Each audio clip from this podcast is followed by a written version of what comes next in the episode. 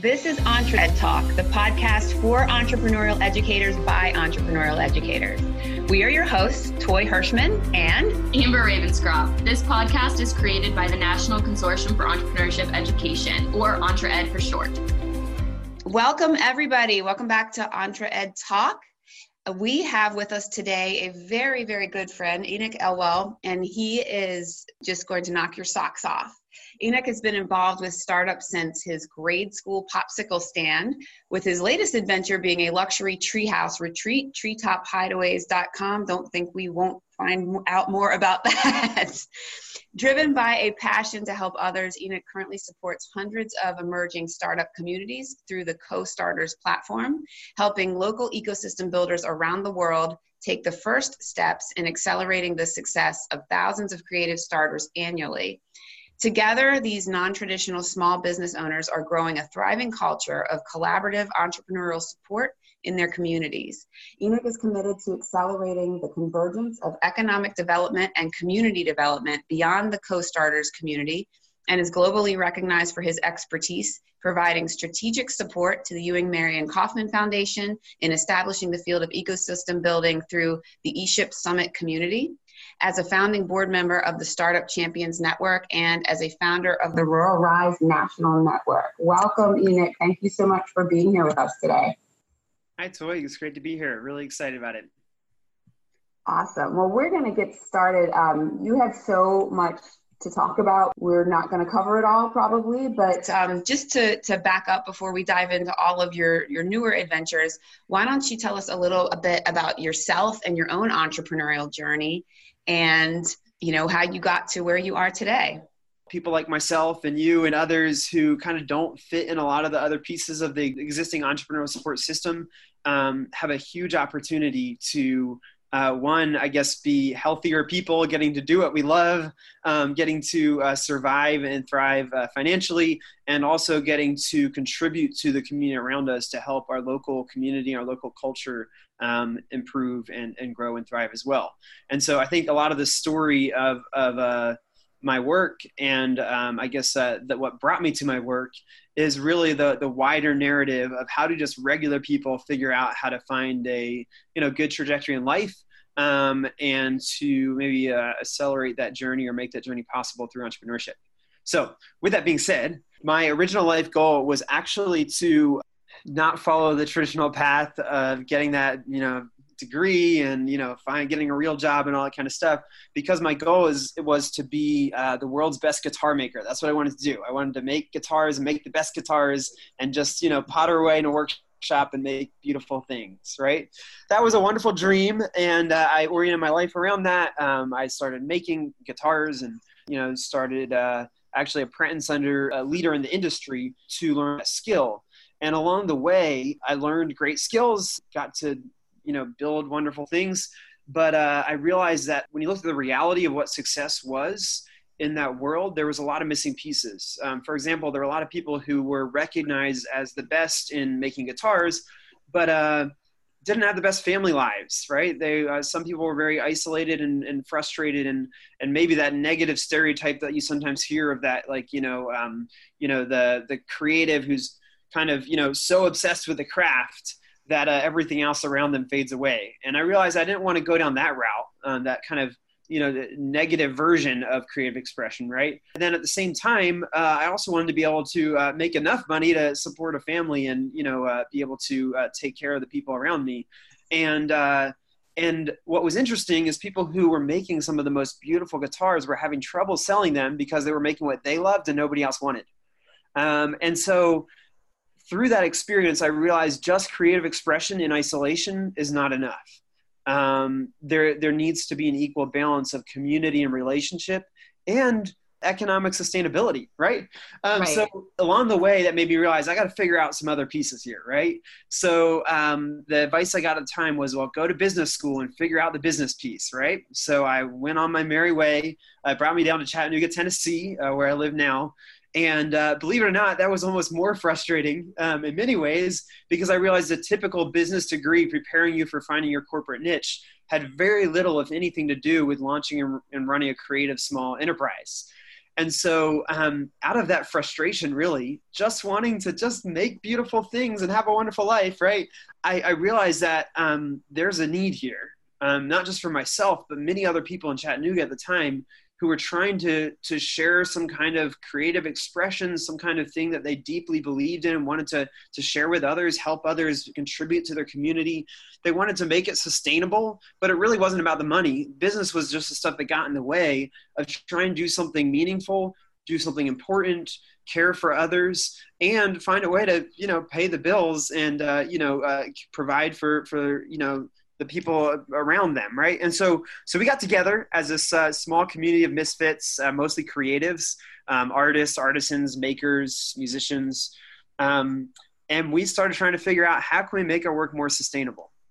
And uh, that's really what began the process, um, which resulted in uh, the launch of Co-Starters, the kind of uh, development of this wider co-starters community. And uh, we really haven't i haven't stopped kind of pushing that question um, today.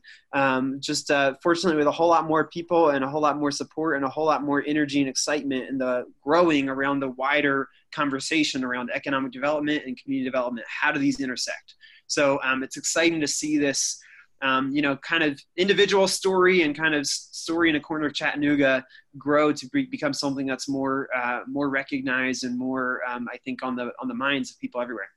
Yeah, that's awesome. I did not realize going from guitars to like this co-starters network. That's so neat to think about the different trajectories in life. And I love what you said about like how it's one thing to follow your passion, but you also have to be able to live and be sustainable, um, like from an economic standpoint. Mm-hmm. So I Toy and I are familiar with co-starters. We're involved with a lot of the same kind of connections that we have, but I think that our viewers would really or our listeners, not viewers, because we don't do video.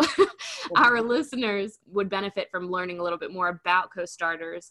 And you already kind of mentioned this term and it's a big one that's growing in the entrepreneurship landscape is this idea of ecosystem building. Um, so if you could talk a little bit about like what is ecosystem building from a broad sense and how does co-starters kind of fit and help evolve and grow that kind of dimension? You know it's always fun. There's uh, you know a new buzzword popping up every day.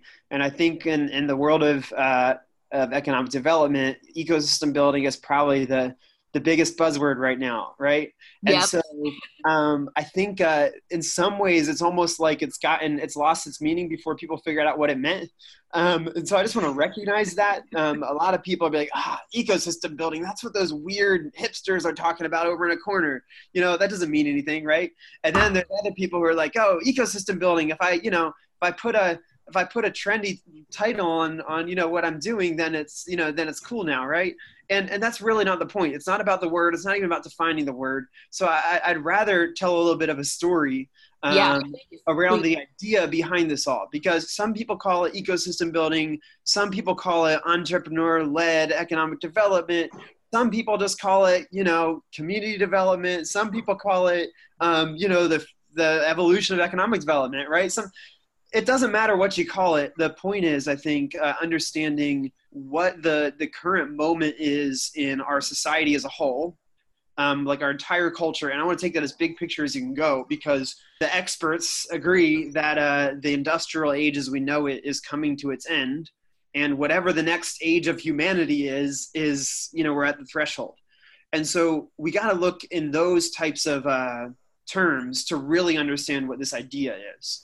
So um, to maybe to try to simplify or summarize it into one idea, it's how does economic development as we know it, and maybe have looked at it in, in a, a small view, um, how does that evolve and survive and thrive and reinvent as we shift out of the industrial age into this new age? Uh, some people call it the connected age. That's the question in which this ecosystem building term is popping up as one possible way to explain this evolution is that the current systems of economic development, while they've served our society very well for a period of time, are not fully adequate to serve the issues um, that we face as society today and going forward. And so we know some things need to change. Right? Um, the the smokestack chasing model, right, is is no longer in vogue, right? Um, mm-hmm. This idea of we're just going to recruit the big industry to come in, and hopefully they stay, and hopefully don't disappear and leave a big hole in our community. Hopefully, right? Um, yeah. We're starting to realize maybe that's not the the only method that should be considered, and and there's you know some some potential downsides there, right? Um, that are that have been well well recognized. So so I think that's one frame. Um, the other frame is uh, that, and this is one thing that I, I, talk a lot about in communities where we have these conversations, um, is one of the the um, maybe pushing the language a little to say uh, one of the relics of the industrial age. Um, maybe we can't say that yet. One of the um, assumptions that we all kind of carry being products of the industrial age right all of us together is this idea that the best way to move things forward is to segment focus on one little piece operationalize efficient you know make something as efficient as possible and scale that thing up you know with minimizing variables right? Minimize variables make efficient scale that's the best way you can make impact right? And while that's true for a lot of things for some really kind of strange new things that are emerging that model does not work so one of the things that I think is really important in understanding the shift is uh, some of the assumptions we have in general around this idea that the, the best way to move the best things forward is to minimize variables to uh, maximize efficiency in um, moving forward on those variables and scale up output. Um, so very focused, very constrained, very defined, and that is where we have success. And that served as well for a lot of things but there's some new things popping up that don't work for that model and completely break the system. And this is a question that we have to answer. How do we work with these new things?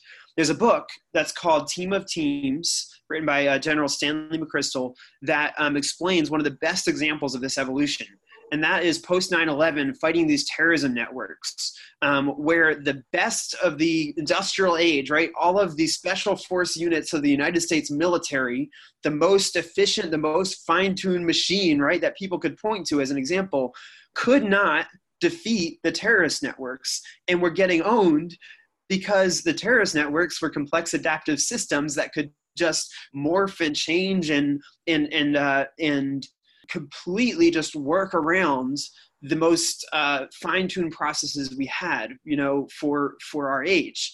And that really sparked this huge question of how do we evolve our military system to address a new type of of community a new type of doing a new process of decision making an entirely new new animal right? Um, it was really a, a, battle of, of the industrial age and the connected age and how do these two um, you know interrelate with each other. And so in this book they, they really flesh out all these models of how they had to adapt their entire system to to change. It was actually changing their organizational structures that made the difference believe it or not checking out this book um, to if you want to dig deeper into an example of this transition very cool very cool so Sorry, I derailed us from ecosystem building. yeah, I'm like, okay, there's a lot to unpack here, but I'm like fascinated by all of it and I appreciate this. And Toy, I know you look like you're just ready to ask a million questions. So yeah, I'll be reading the book in the car if there's an audio version for sure. That that is that is really just just thinking about that industrial age versus the connected age and and how everything is changing. And you know, I, I know Enoch, you spend a lot of time in rural America, as as do we, and it's it really is a mindset shift that has to happen overall. Like i mean the, people think that they they really people that really do in many in many cases think that a big like let's just get the next big coal company or whatever it is let's get the next big mm-hmm. company in here and everyone will have a job but we have to think differently than that now and it, it's it's it's really interesting how that's probably the biggest hurdle is getting people's minds around that concept of you know you you're not coal companies not coming back here you know the big paper mill. We just had a big closure um, locally to me. I mean just it's not happening. So what do we do now? And you know along those lines one of the things that's really interesting we were just uh, so we have our own co-starters uh, you know uh, like webinar series where uh, last week we interviewed Matt Dunn, um, who heads up the Center on Rural Innovation, to talk about these these very same things. And one of the things that came out of that conversation that that illustrates, I think, what you're talking about is this idea that those systems, those models of the past that built a lot of these communities, they're not bad and they're not wrong. Mm-mm. It's it's that they served their purpose, they had their time, and now we move to the next thing. And I think we have to recognize that communities, like cultures, are you know the sum of just the all these individual relationships people have with each other, but also the relationships that people have with their with the place and with the past and so a lot of this is actually going through the stages of grief and going through change that happens in, happens in any other relationship parents with their children you know us with the trauma of our past and the personal things we work through. It's the same type of stuff. And so in any community um, we're trying to forge into this new unknown you know the teenage years right? Like it's a scary thing that we don't know this connected age coming. And at the same time we have this past that we remember and we re- remember with fondness and we wish it could come back but it can't. And so we're, we're processing through like a, a personal growth journey right as individuals and collectively as a community through this. And that's a really important thing. And so some of this is celebrating the past recognizing its place um, and at the same time being able to kind of boldly go forward and grow together in this and kind of like a, a, maybe maybe not growing up but maybe just growing forward together. I don't know. So it's a much more complicated nuanced and relational thing in a lot of ways. Yeah i mean that's i mean i can think in toy i know we're we're from the same area so i know how that affected and i can definitely see that the stages of grief are affect like that makes total sense to me especially when those industries are kind of taken away and people are forced to change and i think that that makes total sense. Um, okay so now this whole this whole conversation like keeping that in mind Enoch, maybe if you could tell us a little bit about how co-starters starts addressing that like the company's mission and like the work that you all do to help address that um, would be really helpful Great. Yeah. So I guess we should talk about co-starters somewhere here. Yeah, we should maybe talk about co-starters. the purpose of co-starters is really to find our piece to help, you know, address this big, big, big problem, you know, need and opportunity. And so this is a huge shift. This is a huge change. I think it's the it's both the the crisis and the the opportunity to to build a more you know equitable society right here being thrust upon us right it's the big wave that's coming that's going to reshape things reset things um, and clean the sand up a little bit right so to me the big question is how can we through this time of change as a wider society and specifically through economic development entrepreneurship how can we help build a better system? And how can we help people weather and survive the change too right? So how co-starters fits into this? Uh, we are the specific place we're trying to play is this focus on developing scalable processes to help communities thrive through entrepreneurship right? So that's a very specific language um, mm-hmm. but very open at the same time. You could say the scalable processes is about trying to and and somehow through a lot of careful listening and uh, you know cautious um, moving forward we've been able to find ways that have consistently um, packaged and scaled very relational and nuanced and um, you know difficult to capture things. Um, uh, we like to say we we we scale up uh, you know com- community relationship building without losing the magic right? Um, which is really hard to do um, and so and so um, we've but we've had success in that. So that's a, kind of the unique thing we bring. Um, and then the uh, you know the goal is to help communities. So that's individuals and you know the community as a whole. Um, and so we see that working together. You know you help individuals thrive um, by through the in the context of a thriving community, which you know the individuals make the community thrive, the thriving community helps the individuals thrive. That all happens together. It's all community based, um, and then we do all this stuff because that starts sounding really touchy feely and you know like yay you know let's all build community and hang out together. Um, so we do all this stuff through the specific frame and lens and engagement model of entrepreneurship. So that's through launching businesses growing businesses building uh, entrepreneurial mindset and through businesses pushing social change, right? And I mean that, you know, the whole like, you know, impact business thing. You don't have to be a nonprofit to do good work. You can do that in a sustainable business, right? Mm-hmm. So that's kind of the package of co-starters. for those of you who like to get down to the details and that still sounds too esoteric, we started by building curriculum because that's what people think they needed.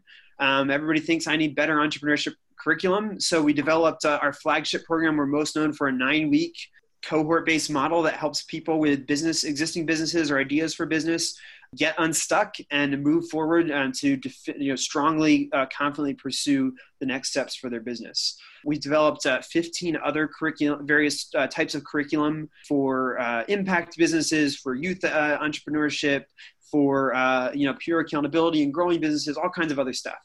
Then we also have a significant amount of activity where we consult with national global networks and organizations that have been scaling up some kind of either community, building work or entrepreneurship support work, and they want to better integrate those two together. So we help retool uh, people's processes or systems or community engagement models to, to live out that, that intersection of economic development and community development, building up people, building up relationships, building up community um, through entrepreneurship. So that's co-starters. How would somebody get involved with co-starters initially? and speak to that as a like if i'm i'm a business owner or you know or someone with a business idea and then also as a as a student as as a you know maybe a middle or high school student right so uh, so the way we work our, our primary focus is actually on supporting community leaders right and so we help community leaders come together to find how to best um, provide you can say the best stack of entrepreneurial support resources to then support their local community right? And so we now support um, over 130 communities globally work with those local community leaders to build strong networks of support for the local entrepreneurs. So to answer your question the best way to get that help what we believe is getting plugged in with that local community that local community of support many communities that have, uh, you know, I would I would, would strongly say any community where there's a co-starters, you know, uh, presence where the, those local people are organizing in that way. I know that they're there to welcome and support and encourage and help you figure out your way forward. So if you are a student or someone with an existing business, if uh, you know you, you could search and see uh, you know on our website if there's a co-starters community in your area and and i'm confident that if there is they would welcome you with open arms and give you a hug if you need it right um, and so so that's one network but there's a whole lot of other networks out there that are just as welcoming and supporting and i would highly recommend finding the the local support that already exists that could be a 1 million cups that could be um, uh, one of the Techstars startup weekends that's that's coming. That could be the the EntreEd network, right? There's lots of great places to go, but that local support is so valuable. Again, co-starters, we're focused more on supporting the, the local leaders to, um, if there isn't a kind of a safe, welcoming space for people, local local starters to find support, to uh, help help make that happen. What's also, I think, very important, co-starters, we're not about us, we're not about our programs, we're not about our models. We're about helping local leaders connect entrepreneurs of all kinds with the best stuff that exists. And so most of our work is actually connecting people with other resources and saying, you know what, this co-starters curriculum that we developed for this specific use isn't what you need y'all need EntreEd use them, right? And so um, that's primarily why we exist to help uh, the right set of resources um, be um, made available in local communities, and then also those resources be interconnected with each other so they provide more, more holistic support. Because often uh, a starter in a community might go through a great program, and then once they're out of that model, they get dropped and have to find their way, you know, to the next thing. And so the interconnectedness is what's missing so much. So um, again, our primary support is on building, uh, supporting local leaders, building that strong, um, you know, collaboration and that full stack of support in local communities. Um, and then those local local organizations are who provide that direct support to starters. I love that. Joe Cap, who Enoch, I know you work with closely with Rural Rise, he yeah, always talks about the principles of effectuation and this idea of crazy quilt. And it sounds like that's exactly what you're describing is just connecting those people um, and that like everyone is better when you work together. So I, I really like that. And I know you touched on this when you talked about your your different curriculum offerings at co-starters and you know that EntreEd works primarily in K-12 entrepreneurship education. So can you talk just very briefly about co-starters youth programming and why you think that was important for um, the company to go into K-12 entrepreneurship growth? Yeah, yeah, uh, that's great. So first of all, I, I think we all, uh, anybody who's listening to this uh, podcast, uh, I assume agrees that it's uh, you know entrepreneurial education uh, is important, particularly for youth. Um, and so I'm just going to base off of that foundation that an entrepreneurial mindset is essential. Um, I think just for um, succeeding in life in general, in the world in general, but also because of this shift that we have where our current, you know, our current education system, um, at least uh, I believe, from my understanding, has been optimized for um, providing people with skills that serve well for the industrial age. You know, finding that that niche skill um, that that is not as adaptable necessarily. One of the big issues that is here is our education system has not adapted um, as quickly as it needs to to address the needs of of our changing economy and our changing society. And an entrepreneurial mindset not not at all trying to say that everybody should launch a business or anything like that but an entrepreneurial mindset to see problems to have agency in addressing problems and to find ways to do something about that and organize together as people to solve the problems of our society and solve our own problems is essential for navigating the shift as a society. And so i can't think of a better way to help prepare our society for the future than through uh, building entrepreneurial skills and mindsets so so that's the fundamental, I believe, coming into this conversation. Is there anything you want to add to that, Toy?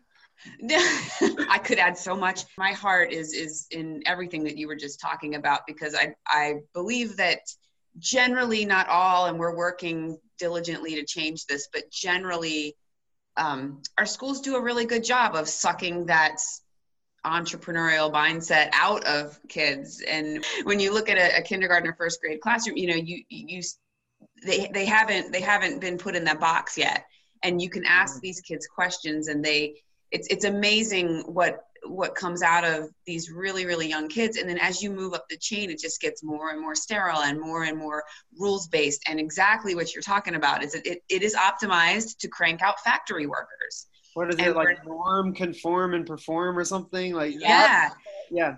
And that was great in its time there's no, there was nothing really wrong with that. Like you said that was so, so compelling to me when you said it, that that worked before but it's not working now and we're just not we're not moving in the direction that we need to be moving with our with our students. And you know when we talk about entrepreneurship I, amber and i we get this all the time. When we go into a place you probably do too the first thought is business like like a business degree business marketing financial literacy all of those things that are really important but not really what we're talking about when we're talking about entrepreneurship education and my and mindsets.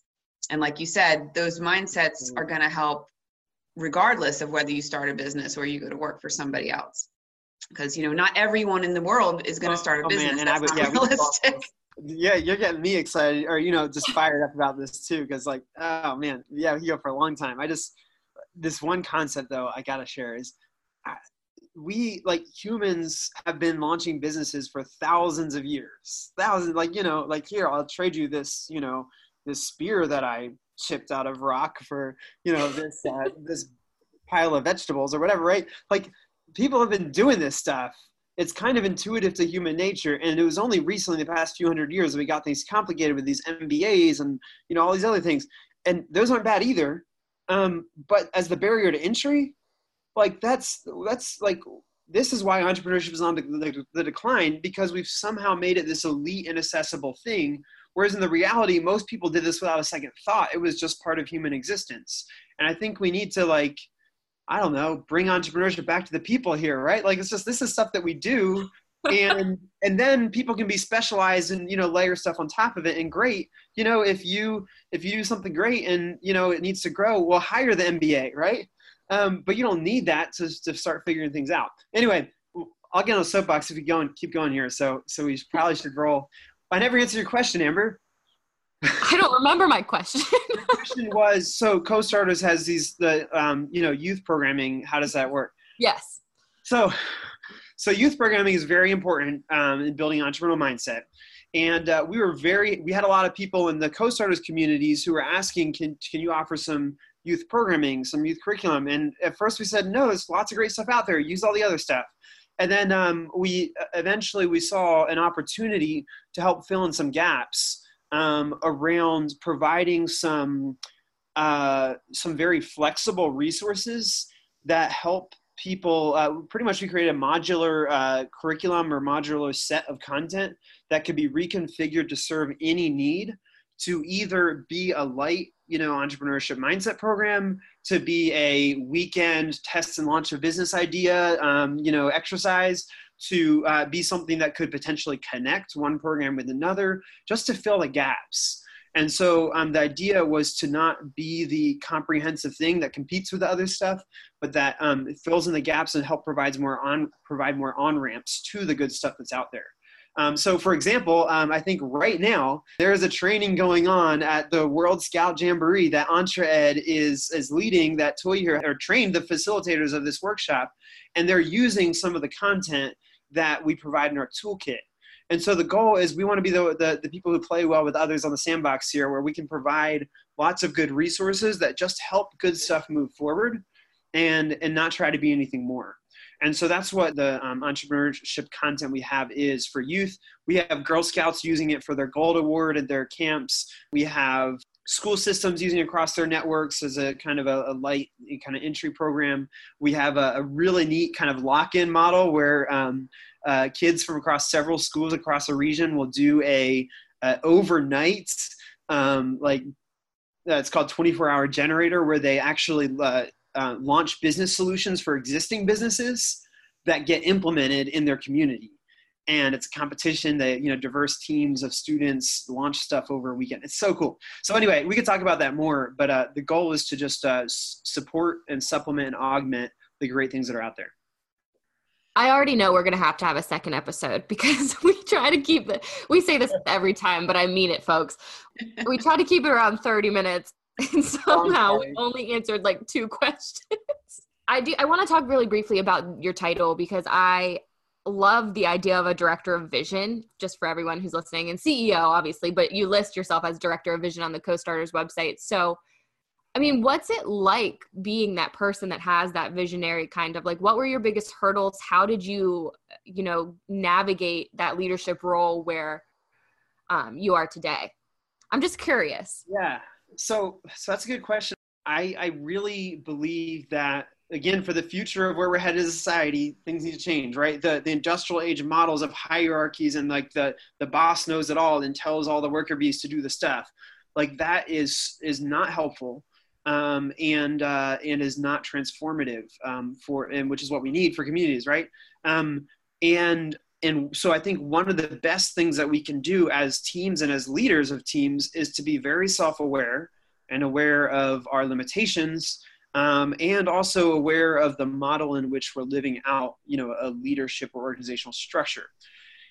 So with that um, a common problem of many organizations is the um, you know uh, the, the the person who in some way um, rallied people together around the vision of an organization often ends up you know as the CEO um, and as the chief implementer and chief visionary and chief chaos creator and chief micromanager and chief everything you know and and everybody everything works from their lens only and kind of uh, you know creates some good but potentially a lot of mess too because we're messy people. Um, and one of the things that I found to be really valuable is to to recognize typically someone who is a visionary, who has ideas, who sees sees things in the future, um, is not necessarily the best operational manager, implementer of, of a vision, right? And to mix those two up can be very destructive. And so um, there's a model that I another book I'd recommend called Traction and this model called the, I guess, a Traction or EOS, the Entrepreneurship Operating System. Um, it's a play off of the Rockefeller habits from long ago and Verne Harnish and all these other things. But uh, but the general idea um, of organizational structures uh, being being recognized, where you have two separate roles, right? Not the one lone CEO at the top who tells everyone what to do, but an integrator and a visionary visionary is free to look toward the future to to to um, see how a an, an, organization can kind of orient itself in a way to solve the, the big problems of the world um, and the integrator to make sure that the team is really doing the right activities to move toward that vision but not mixing it all up right and so and uh, in a moment of uh, you know becoming more uh, self-aware uh, through a lot of coaching and support um, i realized that i was holding our organization back by not having strong strong boundaries right? And strong uh, knowing what my role is and optimizing into that role and stepping out of the roles that i that are not my skills. And so at that point we we created our our structure to very clearly be visionary and integrator working together to support a team I think that was very valuable. Um, along with that, we our, our theme for the year as a team is vulnerable growth um, this idea that if our goal is to help individuals and communities thrive everywhere, um, you know, through entrepreneurship, right? That's what co-starters exist to do.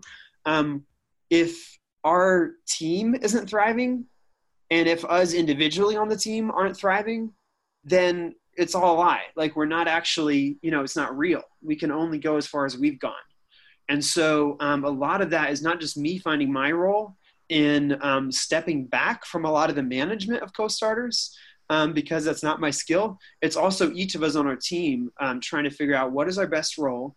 And uh, let's not try to just do all our weaknesses too, but how do we support and, and champion the people around us who are strong where we're weak and, re- and, and, celebrate that and work together. So it's a little bit, sorry, another long winded response. You know, it was great. I think I'm going to look up that book. I'm really fascinated by that idea of separating those roles because I think that there's a lot of that kind of overlap in any kind of entrepreneurial support or entrepreneurship organization. So I'm, I'm really glad you went deep into that and kind of change the trajectory of that answer and it's it's really it, it's it's a a really clear way to think about it. Um, I read the uh, Good to Great book not too terribly long ago, and I love the analogy uh, that they use in that book where it's make sure you have the right people, but make sure you put the right, you know, get all your people on your bus that are the right people, but make sure they're in the right seats as well.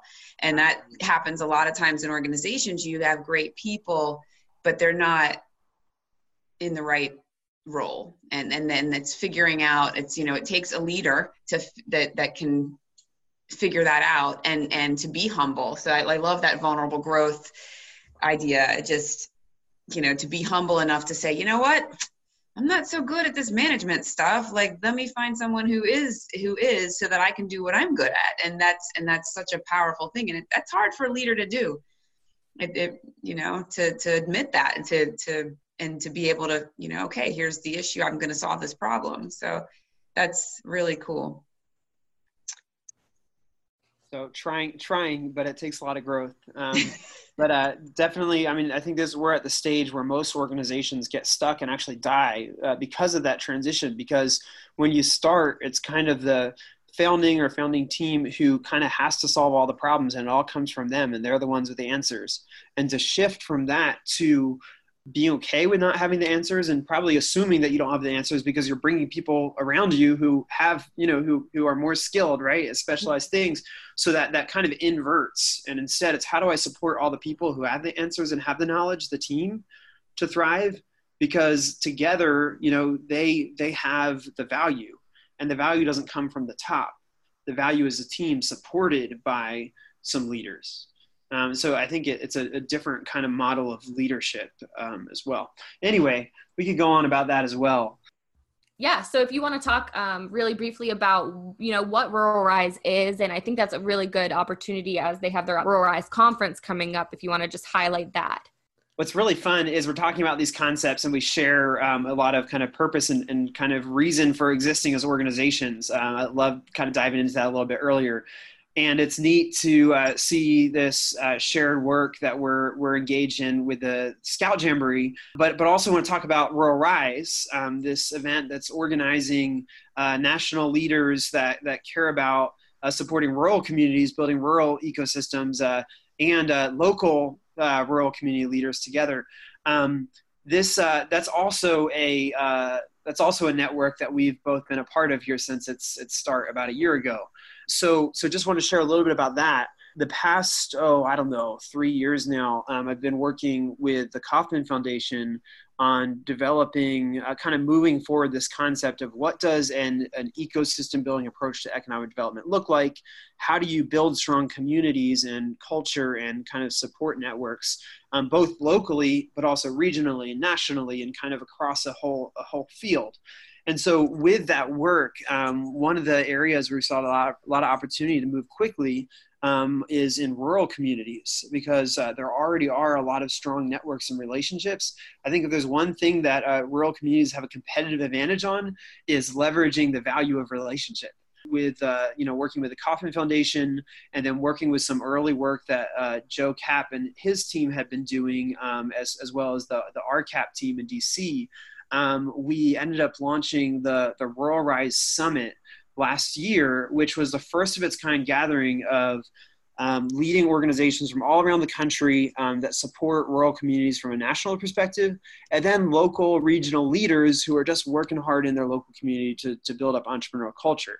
Um, and so uh, that was a, really amazing event. Um, we published a report on kind of a status of rural communities, all that stuff you can see at ruralrise.org and just wanted to make sure we get this out as we wrap up our podcast uh, conversation today that uh, that convening is happening again in september um, in arkansas. So check out the website ruralrise.org for more information. But if uh, you're working in a rural community um, and are looking at um, what what activities are happening now nationally and regionally that you can be inspired by, that you can rip off, that you can uh, be celebrated, uh, you know, by meeting uh, peers. Uh, we'd love to join you there and uh, and talk more. And it was I had the pleasure of going to the the inaugural uh, summit with, with Rural Rise, and it the format you you you don't sit still for very long and you can't possibly get bored. It is it was a really just a winner a winning formula because we heard from so many amazing speakers and they had to be very brief. And then we had lots of time to network and talk and and collaborate with with everyone there. It was it was phenomenal. So i will i will second your please come you should check out rural rise so everybody please go check that out. It's, it was really a fabulous conference great and I guess uh, you know we talked earlier about this community building stuff and how co-starters helps communities build. And you know our goal is to connect local leaders with the best resources everywhere, whether or not the resources that we have, right? Um, mm-hmm. If that's something that um, you're thinking, man, in my community, I'd love to figure out how to move forward a strong uh, culture of support for entrepreneurship. How can how can this grassroots activity grow and build and and help uh, you know help evolve our community um, you know as we figure out the future um, we'd love to help. And so if that's something you're interested in uh, you go to our website co-starters.co to find out more about our work. Um, i think specifically um, we, we've developed this uh, matchmaking model where we do a little bit of a kind of an assessment of what your local needs are, what you're looking for, and then develop a uh, kind of the, this, the fast version, uh, the, the lean version of a, an action plan to uh, just what can you do today now with a short timeline, um, not a lot of money, just to, to get some stuff moving forward to address the needs in your community. So um, if that's something that you would like to explore further, we'd love to talk with you guys more about that, um, see how we can help. Perfect. Well, thank you so much. And if there's anybody that's interested in connecting with you personally, are you on Twitter, LinkedIn, anything like that? So yeah, if you'd love to uh, continue the conversation one to one, yeah, please uh, contact me uh, via email. My name at costarters.co um, or uh, on Twitter, uh, which is just Enoch Elwell. Okay. Yeah, thank you so much. We're so appreciative of your time. And Toy, anything, any final thoughts? I know this has been a great, just like learning opportunity for us. Well, Enoch, so you're so you're brilliant. I'm not the first person to tell you that. This has been this has been amazing, and I hope I hope that you will concede to let us having you back on again, maybe for a, like a part three or or four. we we have, we have just nipped at the tip of the iceberg on so many different things. So I thank you for being here, and I'm sure our our listeners will be appreciative to, to hear from you again. That would be amazing. Well, thanks. This has been a lot of fun. And uh, yeah, really looking forward to what we do um, as organizations individually and, and together um, in the months coming forward to, to help move forward the, the good work. So thank you all. Thank you. Thank you.